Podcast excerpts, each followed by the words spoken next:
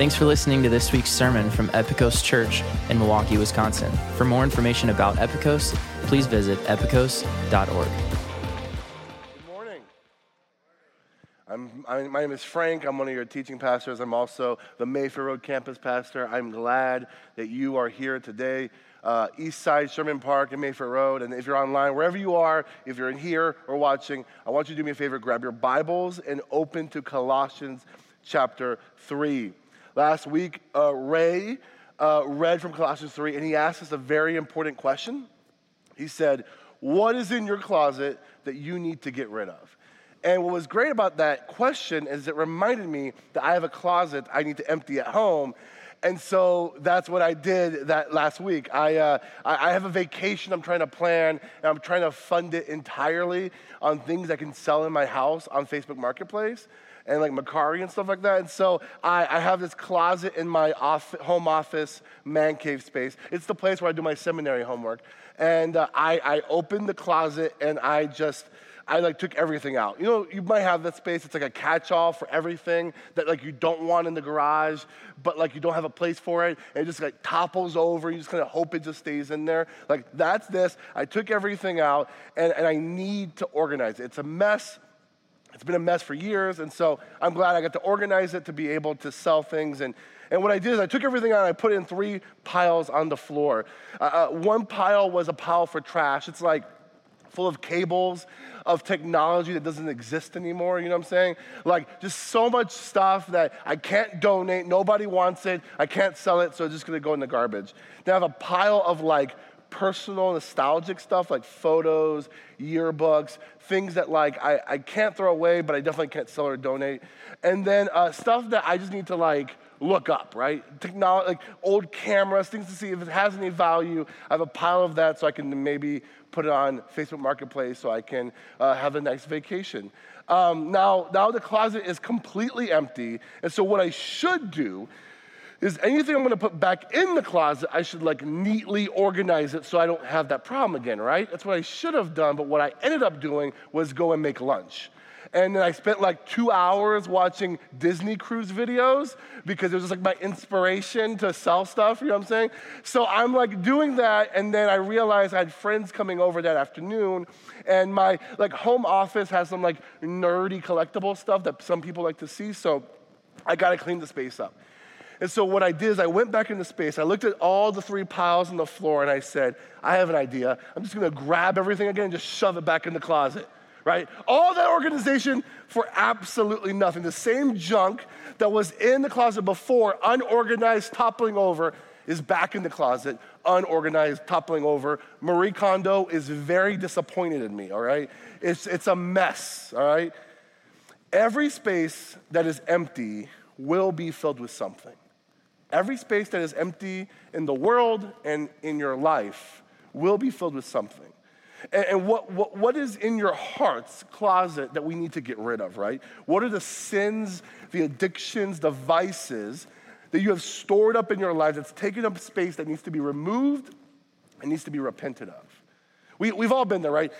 We've heard a sermon that like convicted us. We had someone confront us and challenge us, and, and we acknowledged our sin, right? We were like, you know what, you're right. I need to change. I need to turn away from this sin. And, and once we bring the sin to light, if we don't fill our hearts with something good to replace it, we're at risk for that same sin to come back into our lives or a new sin to sneak in and replace it. And so Paul knew this, and this is why he uses that metaphor of, of putting off your old self, the old ways, the old man, taking it off, and then putting on something new. Putting on the, we are a new creation in Christ. However, we live in a world full of sin and death and a flesh desires to rebel against God. But with the power of the Holy Spirit, we are able to live lives that are consistent with our new identity in Christ. And so let's talk about what is this new identity in Christ. Colossians chapter 3, verse 12. Put on then, as God's chosen ones, holy and beloved, compassionate hearts, kindness, humility, meekness, and patience. Paul begins by appealing to our identity in Christ. And this is great because so many of us look at our faith not by how, who God declares us to be, but we look at our faith based on how we feel in the moment, right? So, like when we are feeling really spiritually high and we're soaring and everything's great, we're like, I'm a super Christian. I love Jesus. Jesus loves me. We're great, right? But when we go into the valley, we, we allow ourselves to doubt who we are in Christ and even doubt God's love and purpose for us. I, I heard someone say this this week and I wanted to share it with you. He said, Feelings do not tell you the truth all the time, they just tell you how you feel truthfully. I'm gonna say that again because some of you need to hear this, all right? Feelings do not tell you the truth all the time, they just tell you how you feel truthfully. So, feelings are not bad, but your feelings are not arbiters of truth. With that said, your faith is not a feeling, it's a position given to you by God. You've been brought from the domain of darkness and into his marvelous light. If there's days you don't feel very Christian, positionally, you are still a child of God. You have been chosen before the foundations of the world. You are holy, which means you have been set apart, and you are beloved by the author of love himself. So that means you don't have to earn attention. You don't have to find your worth in this world, and you don't have to earn affection because God has declared over you that you are chosen, holy, and beloved. So, with our identity rooted in who God has declared us to be, not how we feel, but who God has declared us to be, what are the characteristics we have to see when we put on a new self? Well, he gives us a nice little list here, right? Compassion. Compassion means deep emotional empathy and sympathy for others. It has to do with having a tender heart for the people around you. Kindness is a willingness to meet others' needs. This is more than just being nice to people, which, by the way, Christians should be the nicest people. But it has more to do with being benevolent. The actual Greek word for kindness has to do with being of useful service to others. Humility is a perspective and attitude that recognizes your dependence on the Lord and not yourself. When you see yourself accurately before God, you choose to be less arrogant and prideful towards others, right? Meekness means to be even tempered and self controlled. Meekness is not weakness, meekness is a gentle strength. And then there's patience. Patience is the capacity and willingness to endure over a prolonged period of time for someone else. The Bible sometimes uses this phrase called long suffering. That sounds miserable, right? Long suffering. But in, in, that's a good way to describe patience in many ways because it depicts the idea of enduring for an extended period of time something for someone else. So, verse 1 of chapter 3 says that if you have been raised with Christ, we ought to seek the things that are above. And because of that, in verse 5, it tells us to put off the things that are earthly in us. That's like the sins and the vices that don't reflect the resurrection that happened when Christ saved us. So, he, he, he, he wants us to remove the things that don't reflect the new resurrected life that we have. And then he says in verse 12 that we are to put on as holy, beloved, chosen people of God compassion, kindness, humility, meekness, and patience.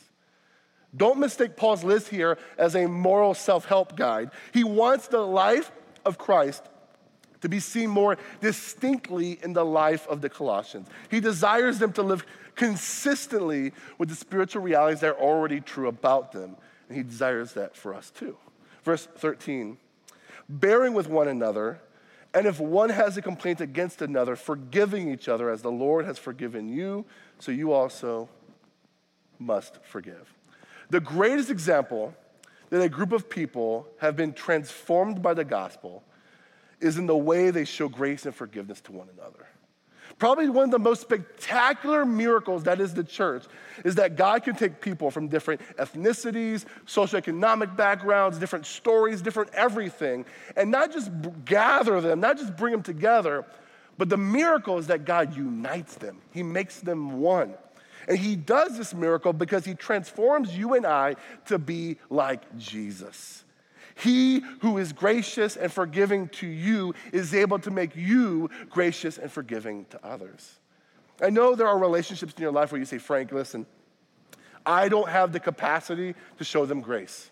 I, don't have it in me to forgive them. I don't have any more patience for people. And you know what? That's, that's probably true. You know, uh, one of the most important things for biblical self awareness that you need to understand is this is that you are limited. You are limited. You cannot do everything. You, don't ha- you, you need boundaries because you don't have the ability to physically and emotionally do more than you are capable of doing. So it's good for you to understand this. This is biblical self awareness. You are limited. But you also have to remember that God is unlimited. If you are limited, God is unlimited. So when you are tapped out of patience and compassion and meekness and humility, our first posture should be to sprint to the Lord because he has unlimited patience, grace, compassion, love. He has an, he's an endless tap of all the characteristics that you are empty of. And he is a well that never runs dry. And you can get filled with his compassion and mercy so that you are able to then show that to others. And I get it. Forgiveness is hard, right? Christmas is in a couple weeks, and there's some people that you only see once a year that you struggle to forgive. And, and this is why Paul says we're to put on these things. Like that winter coat when you have to take out the garbage, it's too heavy. I don't want to put it on, but I know I should because I might get frostbite out here, right? I need to put this on. In the same way, you might not want to be humble. You might not want to be forgiving. You may not want to be meek, but we are to put it on because this is who we are in Christ. If we're hidden in Christ, our life should reflect that we are hidden in Christ. You are limited, but you have an unlimited resource of compassion and forgiveness and patience from God to appropriate for yourself and to give generously to others. Notice that every time in the New Testament, when the scriptures want to tell us how we to show the world that we're hidden in Christ. When Paul wants to say, This is the evidence that you've been changed by the gospel, the examples they always give is how are you treating other people? How are you loving one another? It's never about how much Bible you have memorized, it's how faithful you are coming to church. It's, it's always how are you treating one another? It's almost as if how we treat one another best exemplifies the transformation that's taken place inside of us. Verse 14. And above all these, put on love, which binds everything together in perfect harmony. So I'm not from Wisconsin. I say this often. I'm from Florida. And around this time of year, it's about March, I'm painfully aware that I'm not from Wisconsin because it's so cold outside. Like just going outside, you're in pain for existing, right? It's so cold. And, and, um, and, and when I moved here, people warned me, Frank, what are you gonna do? Well, it's gonna be so cold. And I'm like, I don't know, I'm gonna put a hoodie on. I didn't realize I need to put seven hoodies on. It's so, like that kid in the Christmas story that's like this, that's wisdom. It's, it's smart, it's too cold, right? But I noticed something about winter fashion when I moved up here. Men's winter coats are just big jackets, right? Like men's winter coats are just a jacket, just a little poofier, right? Women's coats are different. Some of these coats for women go all the way down to their ankles, right? Like they, they walk around, you know, like this. They, they can't make big strides, but they're cozy, right? Like it's just warm in there, right? It's like men, guys don't get cold in their legs apparently, but, but women, their, their, outf- their, their coats go all the way down to their ankles. It doesn't matter how cute your outfit is. Once you zip up that coat, your coat's your outfit, right? Just like a winter coat that covers everything. When Paul says love binds everything together, what he has in mind is like a giant coat that covers your entire body, that binds everything together, that holds everything together. Paul is saying, with all these characteristics humility, compassion, patience, kindness, forgiveness like a cloak that covers your whole body and binds everything together, love is the most important thing. It's, the, it's, it's what creates perfect harmony in the church. And it's true, like we, we kind of know this anecdotally, right? If you, you, if you are truly loving to others, it will be demonstrated in your compassion, in your humility, in your patience, in your kindness, in the way you treat them, right? Also, we know that if you do good things without love, it just feels empty. It feels hollow, right? 1 Corinthians 13 even tells us that our worship and devotion to God without love is just a loud noise. It's pointless, it's meaningless, it's empty. So, for unity in the church and the greatest demonstration that you are truly in Christ, it is demonstrated in the way that you love one another. True Christian maturity is not in how many verses you have memorized, how many mission trips you've been on, how many times you've taken communion. The greatest example of true Christian maturity is demonstrated in the way you love one another. Jesus himself said this in John 13. You need to help me finish this. The world will know you are disciples by the way you what? Love one another. Spiritual maturity is not perfection but being more loving to one another. Mature Christians are loving Christians. So let me ask you this question. There are people in your life who you love right now who are not hard to love, right? Like maybe because they don't ask a lot from you, or maybe because you benefit from being in a relationship with them, and that's why you love them. But what does it look like to love someone who you struggle to find love for? What does it look like to love someone who votes differently than you? What does it look like to care for someone with different philosophies and ideologies of life than you? What does it look like to love someone who you struggle to be patient and compassionate with? We can talk about love all day. But if, if you want to see how your sanctification is doing, if you want to see how am I being conformed into the image of Jesus, show me how you love those who you don't like very much. And that will show me how much of Jesus looks like in you. Because when you were at your worst, Jesus loved you. So, are you able to at least bear with one another? Show patience and kindness to someone you don't naturally like. Because that is spiritual maturity. That is the evidence that you have been changed by the gospel. So, we know we're to empty our closets, right? We're to take off our old selves and we're to put on these attributes that make us more like Jesus, live into the identity that God has declared us to be. But how do we do that practically? Well, Paul gives us some practical steps. Verse 15. And let the peace of Christ rule in your hearts, to which indeed you were called in one body, and be thankful. Often when we talk about peace, we talk about inner peace. Like when a world has gone mad, how can I find my sanity? How can I have peace so I'm not worried? And so Philippians 4 actually gives us a good verse to describe what that looks like, how to have inner peace. He says, Do not be anxious about anything, but in everything, by prayer and supplication with thanksgiving, let your requests be made known to God. And the peace of God, which surpasses all understanding, will guard your hearts and your minds in Christ Jesus. So the Bible says, with your anxieties and your worries, bring that to the Lord. Worrying is just praying to yourself. Praying is giving your anxieties to the God who actually is in control of all things in this universe. So when you feel the anxiety of this world creep up on you, increase your dependence on the Lord. Give it to Him and trust in His sovereign authority over all things, and you will receive a peace that makes no sense in this world. But the peace of Christ that's in Philippians, uh, that, that's here in Colossians, is the same as the peace of God in Philippians 4. But what Paul wants is for us to do something a little different for, in this situation. In verse 15, he says the word rule. He wants the peace of Christ to rule in our hearts. That Greek word for rule is the same word we have for the word umpire in English. And that's interesting. Think of basketball or baseball games. What do umpires and referees do, right? They, their job is to literally keep the game under control, to keep the game within the boundaries. And Paul says to let the peace of Christ rule in your hearts. Let the peace umpire your heart. Why? Because peace leads to contentment, and contentment allows me to not be envious of you, to not see you as competition. When I have peace in my heart, I can have peace with anyone. And, and when your heart is being umpired or ruled by peace, it should lead to peace with one another.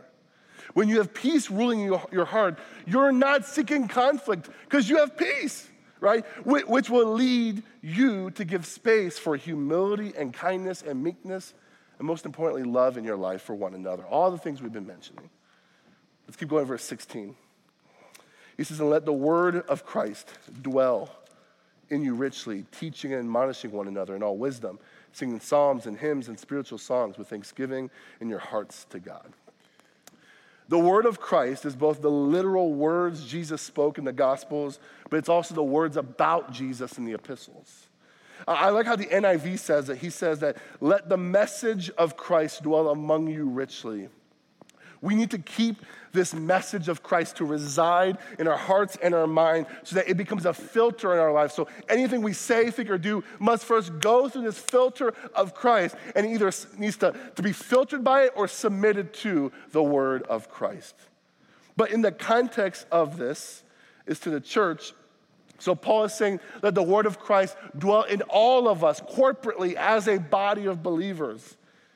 But how do we do this? He says that we're to have the word of Christ teach us and to admonish us. To teach us means as we learn what it says and apply it to our life, we're to apply this towards one another as well. But to let the word of Christ admonish us means we're to allow the word of God to correct us, to change us. I need to let the word of God call me out. When I see something wrong, when I see my life not line up with what the scriptures say, my first posture shouldn't be, well, the scripture's wrong. My first posture should be, I need to check my own life. Where are my shadow says, why am I not lining up with what God has for me? And let my life submit to the text. I need to let the word of God offend me. And when I find myself offended by the scriptures, I need to allow myself to change and not be defensive towards what the scripture says, but allow my life to be submitted to the words of Jesus. So, in all wisdom, we're to teach and admonish one another. But how does Paul recommend we do that? Through singing psalms and hymns and spiritual songs. This is important. The songs before the sermon is not a concert. It's not like an appetizer before we get to the big meal, all right?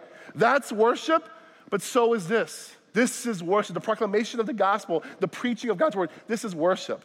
But this is also a teaching and admonishment. And so is the singing of the songs. That's teaching and admonishment.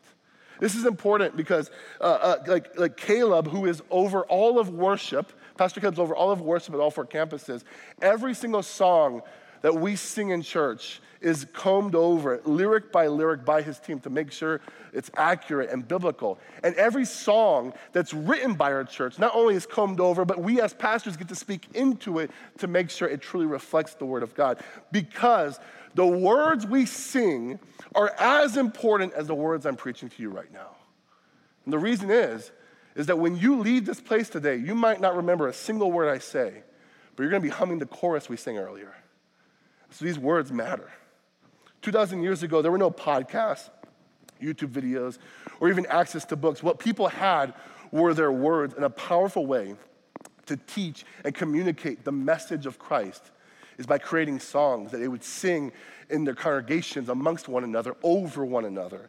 And so when I sing songs on Sundays, those lyrics challenge me. Sometimes we sing songs that may not be true about my life right now, but I want them to be true about my life. And the more I sing them out loud with you and over you, the more it will change and mold me and the way it's going to change and mold you. Can I tell you about my favorite song right now that we sing on Sunday morning? My favorite song is Christ Be Magnified. That song slaps, all right? The bridge gets me so hype. I'm gonna read it for you. He says, I won't bow down to idols. I'll stand strong and worship you. And if it puts me in the fire, I'll rejoice because you're there too. You guys aren't hype enough for me. Like, I need, I, get, I need a little more energy, guys. Like this, this song goes hard. Okay, hold on. I won't be formed by feelings. I hold fast to what is true. And if the cross brings transformation, then I'll be crucified with you. Bars, all right?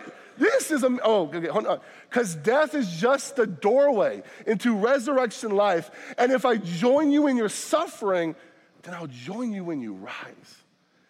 And when you return in glory with all the angels and the saints, my heart will still be singing. My song will be the same.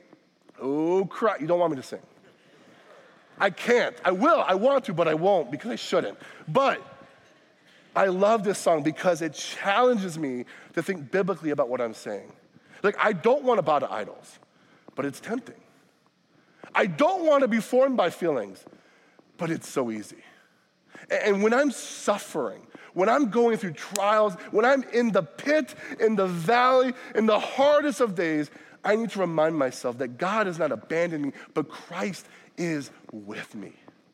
This song isn't just good. I want it to be true in my life. And the more I sing it in church, the more I sing it when I'm driving, the more I'm singing it in the shower, the more I sing it over and over again, it begins to dwell richly in my heart. And when it dwells richly in my heart, it will produce in me a person that's cultivating the character of Jesus, which means the more I am conforming myself into the person of Jesus, the more I behave like Jesus to you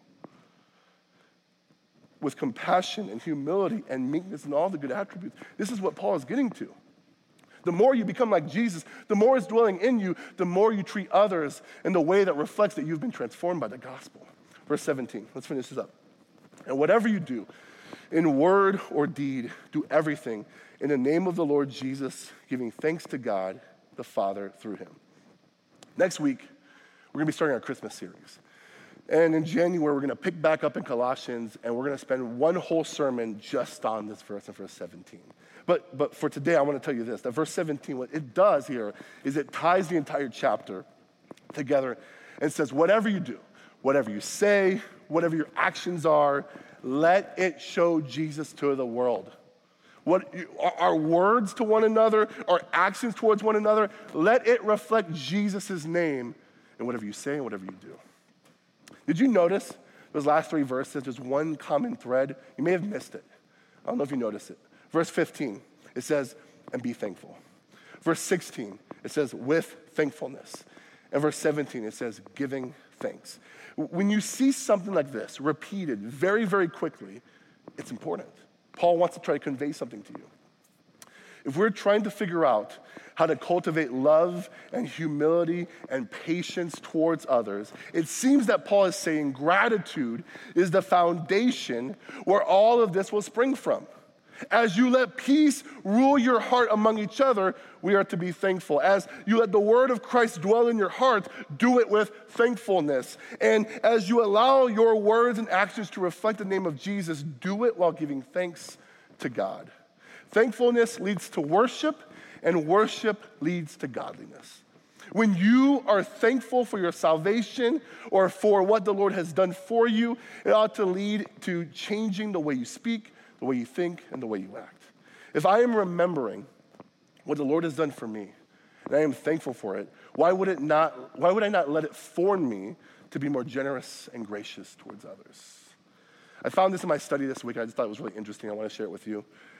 The Greek word for giving thanks in verse 17 is the word Eucharisto, which is where we get the word Eucharist from, which is another word for the Lord's Supper. And, and when we eat the bread and drink the cup, we're reminding ourselves of what Christ has done for us. And that should lead us to gratitude. Every time we remember that Jesus laid down his life for our sins and, he, and he, his blood forgives us and cleanses us of all of our sins, we should be thankful for that. First Corinthians also reminds us that when we have this meal, we're to take inventory of the relationships with one another. Jesus accomplished reconciliation between us and God, and Jesus too wants us to be reconciled with one another. And this meal of thanksgiving reminds us to care deeply about our relations with, with one another and as we remember with gratitude what Christ has done for us. So, if we're to put off the things that are worldly and sinful in us, and then we're to put on the things that reflect our identity in Christ towards one another, I want to give you three questions to reflect on, to think about, to write down as you think about what it looks like to put on the new man, to put on Christ um, in this world. The first question What are the things holding me back from allowing God's peace to rule in my heart? What are the things holding me back from allowing God's peace to rule in my heart? Next week, come back, Christmas series, and we're gonna talk all about peace. But here's one thing you can do right now Can you name the thing in your life that's robbing your peace? Can you name it? Because for so many of us, we don't feel peace, but we don't know what is sucking the peace from our life, what is robbing us, what is giving us the anxieties in our life. If you can start naming that, that's the first thing that'll lead you to having the peace of Christ to rule your heart. Second thing, how do I allow Christ's word to dwell in me? I, I, on the hub, I have four Bible reading plans for you, um, for you to, to get into God's word right now, right? Uh, you don't have to wait till January. You can start right now. And, and here's a tip don't do it alone. Not just uh, find a friend to keep you accountable, find a friend who will read the scriptures with you. It doesn't have to be together, but find someone to do these Bible reading plans together. I have four of them. One's a year long, one's like 19 days, varying length. It will get you into God's Word. That's one thing I have for you. The other thing I have for you is this I love music. We talked about it. I have four Spotify playlists I'm gonna give you that I made for you, okay? The first Spotify playlist is gonna be a worship playlist. Um, it's going to have a lot of the songs that we sing here on Sunday morning, plus more of my favorites. I have another worship playlist. Um, sorry, a Christmas playlist. There's no Mariah Carey, no Michael Bublé, I'm sorry, but it's a lot of worship Christmas songs, Christ centered worship Christmas songs. I also have a hip hop playlist because I love rap music, and I have a bunch of Christian hip hop playlists on there. And I also have a very chill lo fi beats playlist. How is it Christian? Go check it out and you'll figure it out, okay? It's a really good playlist. All that's gonna be at the hub hub.epikos.org. Go to hub.epikos.org to see those, uh, those uh, Bible reading stuff. Yep, there's the playlist, and also to find the Spotify playlist. The last question for you to ask yourself is this What is something I am thankful for today? What is something I am thankful for today? The way you cultivate gratefulness is by being grateful. Our society cultivates ingrateful, um, ingratitude. So putting boundaries on stuff like Twitter, Instagram, and Facebook is really wise because that stuff just creates ingratitude. But one way you can raise your gratitude awareness is by doing this. The moment you catch yourself being unthankful or having ingratitude, I want you to immediately, right there and then, consider one thing that you're grateful for. You should be able to name something. Are you grateful for your family, your job, your health, the provisions God has given you? If you can't say any of that, you can at least say one thing you still have your salvation. You can start that today with communion. As we celebrate the Lord's Supper, orient your heart to thankfulness to the Lord that He has rescued you from the domain of darkness and brought you into His marvelous light by the death and resurrection of His Son, Jesus Christ. Amen? Let's pray. Heavenly Father, we praise you. You're kind to us, you're gracious to us, Lord. And, and as we um, still have the old man lurking around us, Lord, our flesh and a world that, that hates you and despises you, Lord. Help us to daily remind ourselves to take off the things that are worldly within us and to put on the identity in Christ that you have purchased by the blood of your Son, Lord. You have adopted us into your family, you have set us apart, and you have lavished us with your love. So let us daily remind ourselves of who you are and what you've done for us so that we can demonstrate to, the, to not just the people around us, but to the world around us that we are, we are set apart. We are loved by the, the author of love himself, Lord, and, and, and let our lives and our actions and our words and everything we do reflect you well, Lord. Be with us. In your son's name I pray. Amen. Thank you.